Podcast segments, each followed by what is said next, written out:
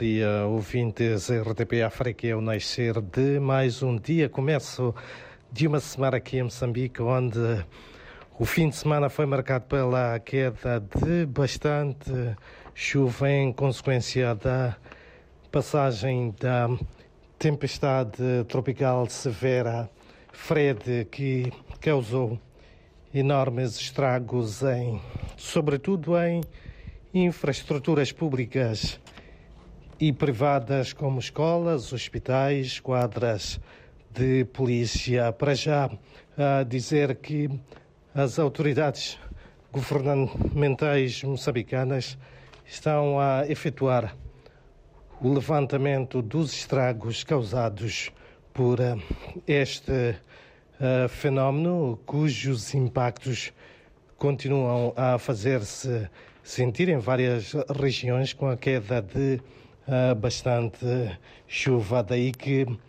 o Instituto Nacional de Gestão de Risco de Desastres apela aos cidadãos a manterem-se em locais seguros para evitar males maiores. Enquanto isso, e apesar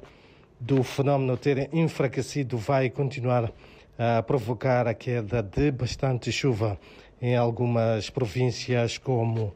Manica, que faz fronteira com o Zimbábue, para onde a tempestade tropical severa uh, se desloca a esta uh, altura. E em outras notas dizer que arranca nesta segunda-feira em Moçambique a campanha de vacinação contra a cólera doença que já matou 37 pessoas de universo de pouco mais de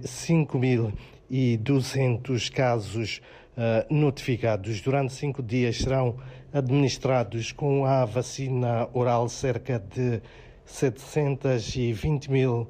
pessoas desde o primeiro ano de vida em quatro províncias do norte, centro e sul uh, do país. Enquanto isso, o governo e a Confederação das Associações Económicas de Moçambique também realizam hoje o nono Conselho de Monitoria do Ambiente de Negócios que decorre no âmbito do diálogo público-privado. Uh, o evento esse tem como objetivo avaliar o nível de execução das prioridades de reformas que constam do plano de ação para a melhoria do ambiente de negócios e também a implementação das medidas do plano de aceleração económica. E mesmo para uh, terminar, dizer que a Ministra dos Negócios Estrangeiros e Cooperação uh, de Moçambique, Verónica Macamo, dirige de hoje até ao dia 1 de março em Bruxelas, na Bélgica, a reunião ministerial entre os países africanos de língua oficial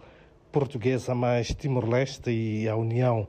Europeia. A conferência tem como ponto mais alto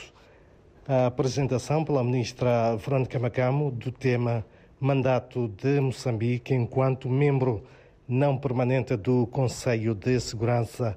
das Nações Unidas e implicações para a parceria PALOP-Timor-Leste mais União Europeia. São então estas algumas notas de destaque para este dia fresco e com alguma chuva aqui na capital moçambicana, onde a temperatura máxima prevista para hoje é de 27 graus